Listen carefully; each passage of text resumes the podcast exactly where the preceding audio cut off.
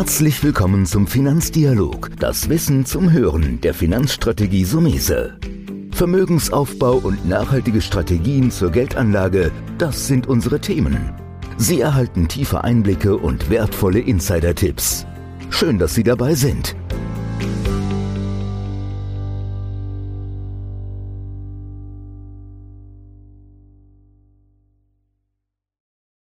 Heute sprechen wir über den Vermögensaufbau mit ETF.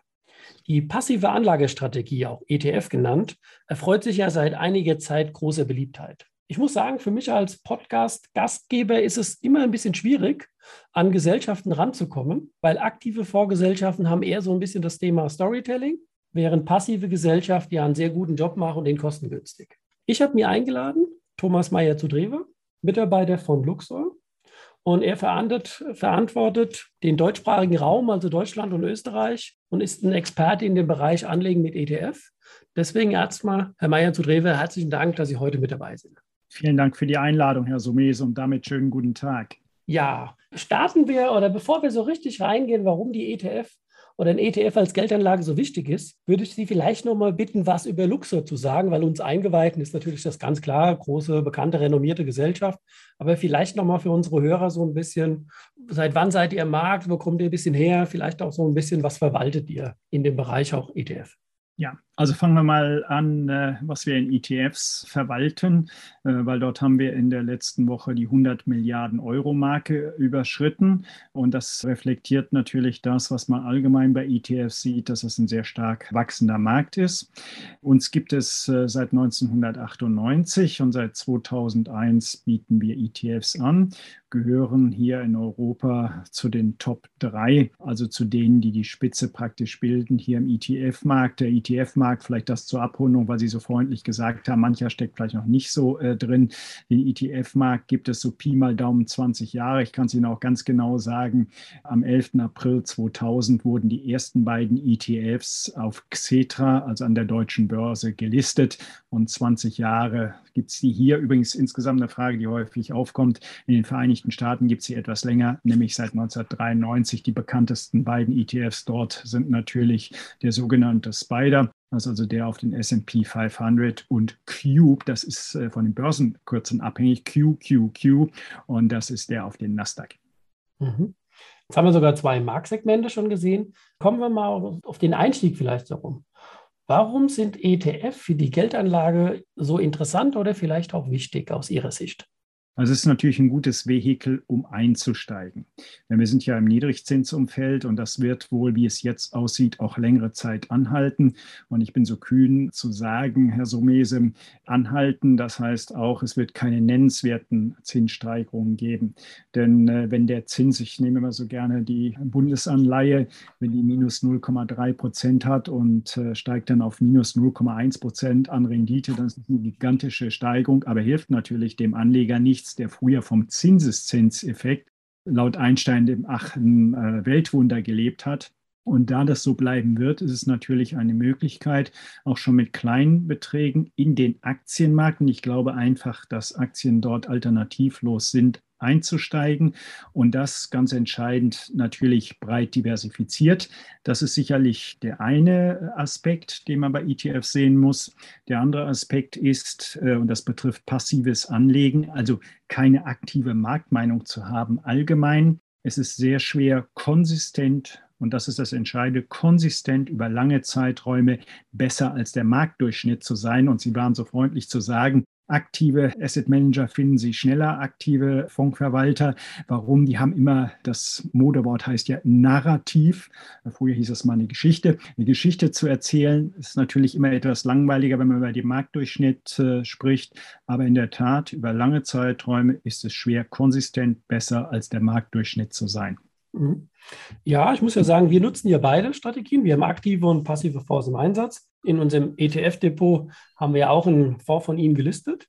Mhm. Ähm, Sie haben es schon angedeutet, es ist so wichtig, weil du mit relativ kleinen Möglichkeiten breit streuen kannst und Märkte abbilden.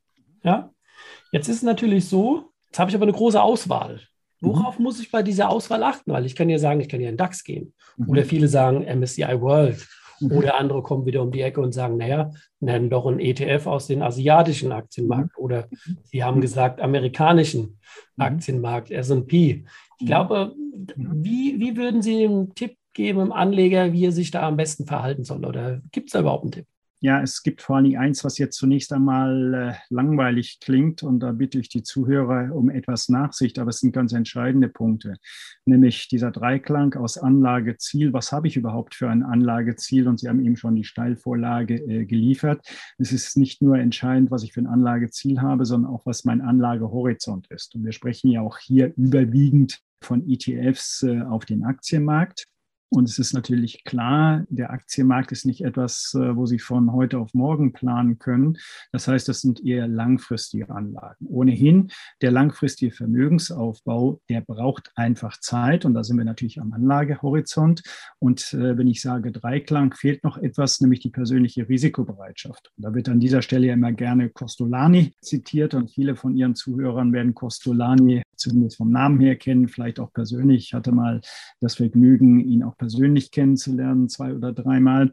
Und äh, Costellani hat natürlich immer gesagt, ja, man sollte auch gut schlafen können, gut essen und gut schlafen. Und dann ist es natürlich ganz entscheidend, dass Sie das auch als Anleger können. Und wenn Sie dies für sich entschieden haben, wenn Sie also wissen, ja, ich kann das Geld längere Zeit entbehren, dann kommt natürlich die Frage, wo wollen Sie eigentlich investiert sein? Das ist das eine, der Aktienmarkt. Dann gibt es natürlich auch noch den Rentenmarkt über festverzinsliche Wertpapiere, Immobilien, Rohstoffe. Das sind so die gängigsten Anlageklassen. Und in der nächsten Stufe, nehmen wir mal an, ich entscheide mich jetzt dafür, am Aktienmarkt äh, tätig werden zu wollen, ist die Region oder das Thema entscheidend.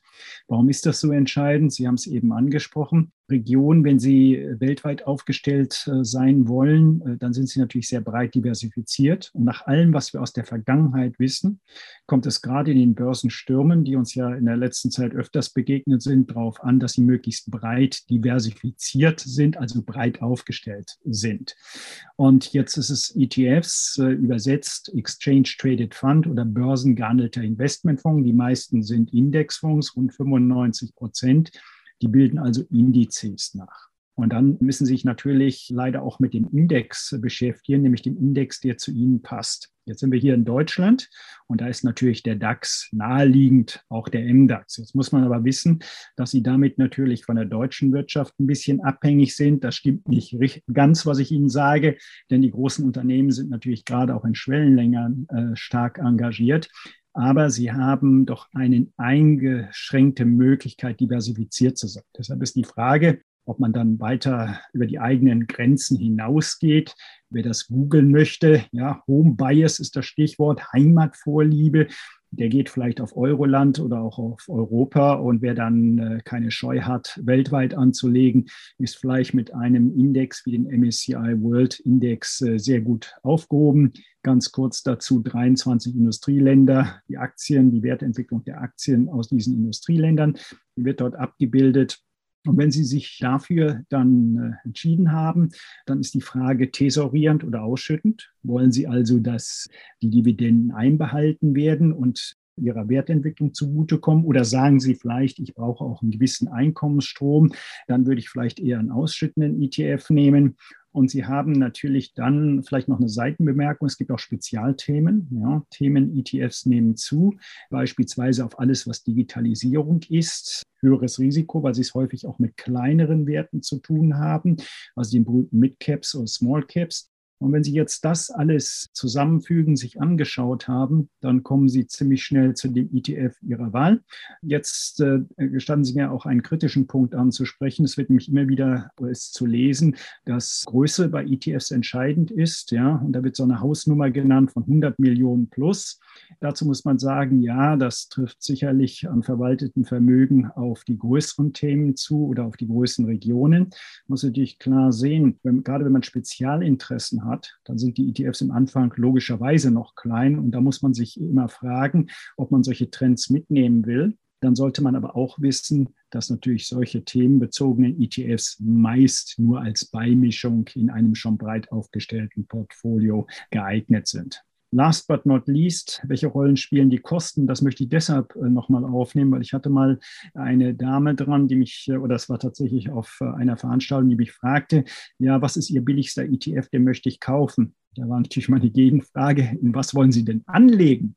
Also ich habe gelesen, man müsste immer den billigsten ETF kaufen. Da habe ich ihr natürlich auch gesagt, naja, ganz so sollten Sie das nicht sehen, sondern Sie sollten sich, was wir gerade eben schon besprochen hatten, Herr Somese, Sie sollten sich einfach fragen, wo möchten Sie angelegt sein? Entscheidend für den Langfristanleger ist dann der Vergleich der sogenannten Tracking-Differenz, also der Differenz zwischen dem abgebildeten Index und dem ETF selbst. Denn der Index kennt keine Kosten, aber der ETF natürlich. Mhm. Da war natürlich jetzt einiges drin, ich würde da auch nochmal ein bisschen ergänzend oder nachfragend sein. Wir haben ja auch von unseren insgesamt fünf Strategien, haben wir zwei fast reine ETF-Strategien und ich habe ja auch die Erkenntnis gehabt, die Aufgabe ist ja dann, das Depot zu bauen. Mit mhm. welcher Handschrift willst du es bauen? Willst du in deinem Depot eine kleine Aktienquote haben oder willst du eine große Aktienquote mhm. haben? Mhm. Wie Sie das selbst gesagt haben, willst du auch nochmal beimischen? Ich glaube, mhm. das ist die Herausforderung beim ETF, dass man, dass man sich im Grunde genau diese Strategie überlegen muss. Das passt auch so ein bisschen vielleicht, weil die haben ein paar Sachen vorweggenommen, weil ich hatte mir noch in Vorbereitung notiert, welche Chancen und Risiken so eine passive Anlage haben, sprich ein ETF. Sie haben sie ja schon ein bisschen. Ja, Paul, äh, gestatten Sie mir da ja. einzuhaken, das ist nämlich eine sehr gute Frage. Und ich hatte, vielleicht darf ich das auch wiedergeben, neulich äh, hat mich mal jemand gefragt, ja, warum eigentlich ETFs nutzen? Und er hat dann weitergeschrieben, wenn es zum Börsencrash kommt, dann sind die aktiven Fonds, Klammer auf, hoffentlich Klammer zu, vernünftig und die ETFs kopflos. Das beschreibt es tatsächlich kopflos, weil es gibt keinen aktiven Fondsmanager. Und natürlich verhalten sich ETFs genauso wie der Markt. Sie bilden ja den Marktdurchschnitt ab. Und das haben wir, wenn wir mal ein Jahr, anderthalb Jahre zurückgehen, nämlich gesehen nach dem 19. Äh, Februar 2020, äh, die Märkte All-Time High. Und dann kam es ja äh, die Ankündigung nach und nach des Lockdowns, also Covid-19, die Corona-Krise landläufig ausgedrückt, kam dazwischen und die Märkte sind äh, in die Tiefe gefallen, standen sie mir dort den DAX zu nehmen, also sogar unter 8000 Punkte. Und das haben natürlich ETFs nachgemacht. Jetzt natürlich die Frage, waren aktive Fonds besser? Und aktive Fonds sagen häufig, ja, äh, wenn es fällt, können wir natürlich Kasse aufbauen, können wir Kasse halten, können wir Aktien verkaufen, was ETFs nicht tun. Dazu muss man sagen, ja, möglich ist das. Und jetzt komme ich zu dem Klammer auf, hoffentlich Klammer zu, vernünftig. Aber dazu müssen aktive Fondsmanager natürlich auch eins können, den Markt vorhersagen. Und in der Regel fallen Märkte nicht für Steine, wie Steine. Und ich war lange Zeit auch für aktives Fondsmanagement zuständig und kann Ihnen sagen, da haben Sie dann die schönste Strategien oder der Markt tut leider nicht das, was Sie vorhergesagt haben. Dann sind Sie nämlich abgesichert oder haben Bestände verkauft und schon steigt der Markt. Ist also sehr, sehr schwierig.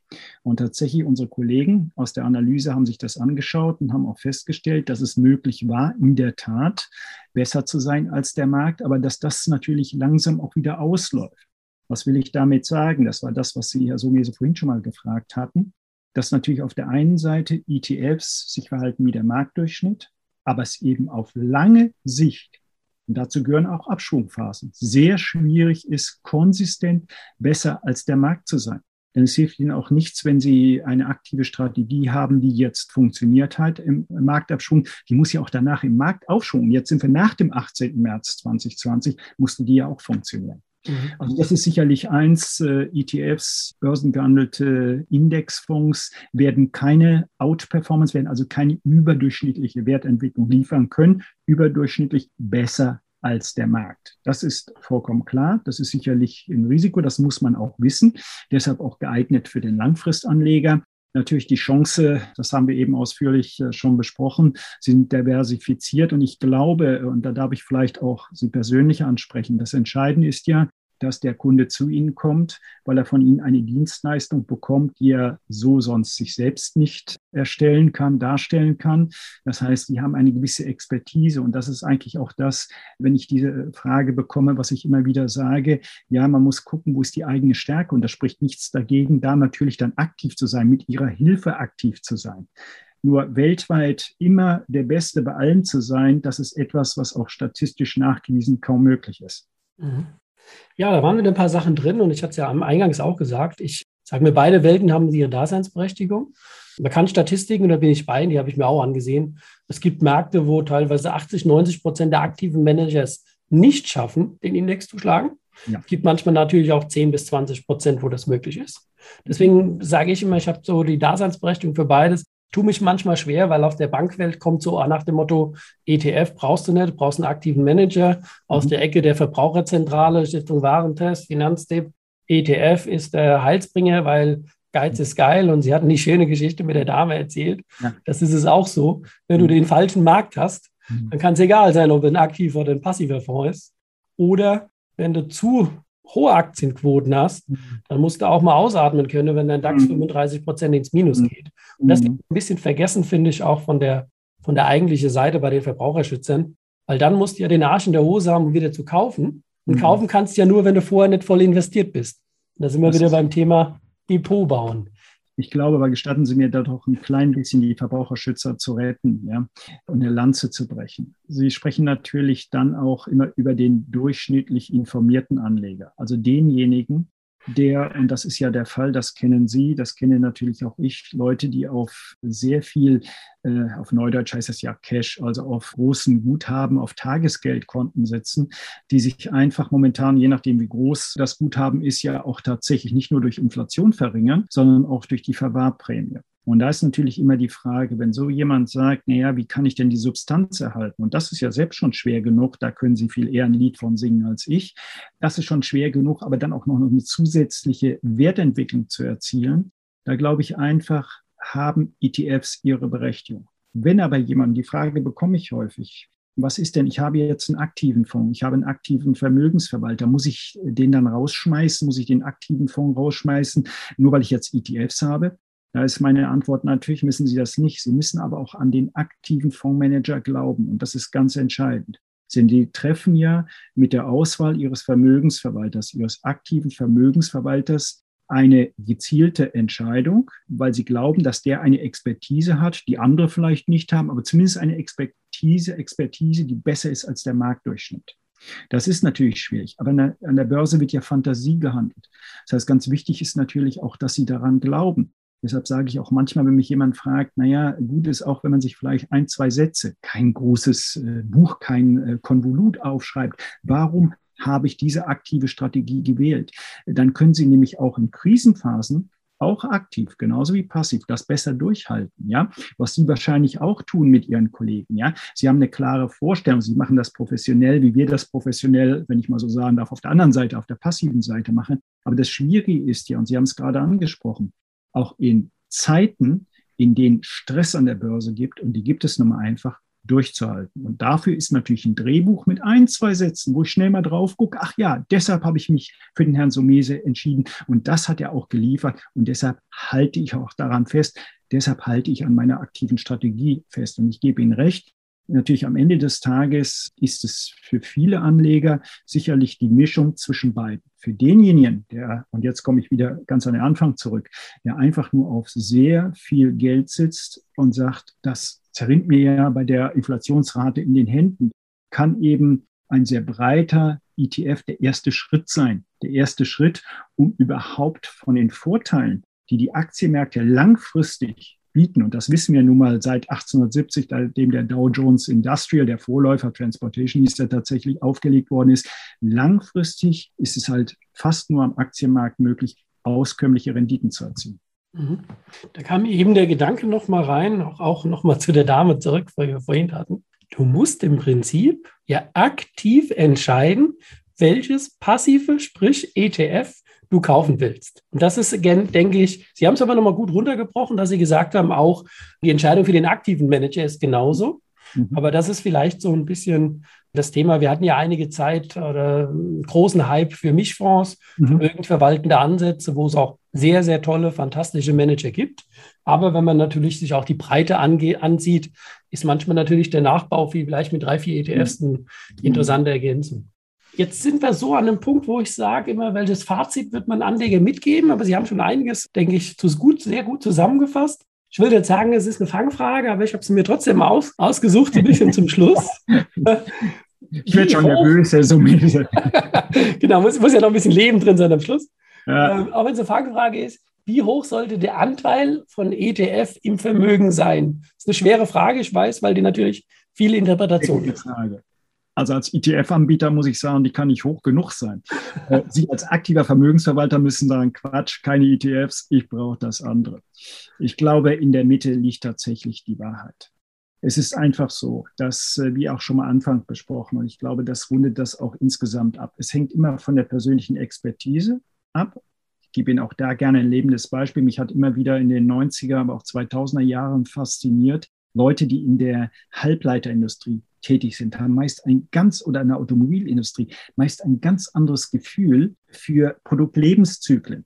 Und da war ich immer wieder überrascht, wie häufig die dann auch gewisse Zyklen vorhersehen und sicherlich deshalb in diesem Bereich eher aktiv mit der eigenen Meinung oder auch mit ihrer Hilfe, Herr Somese, anlegen.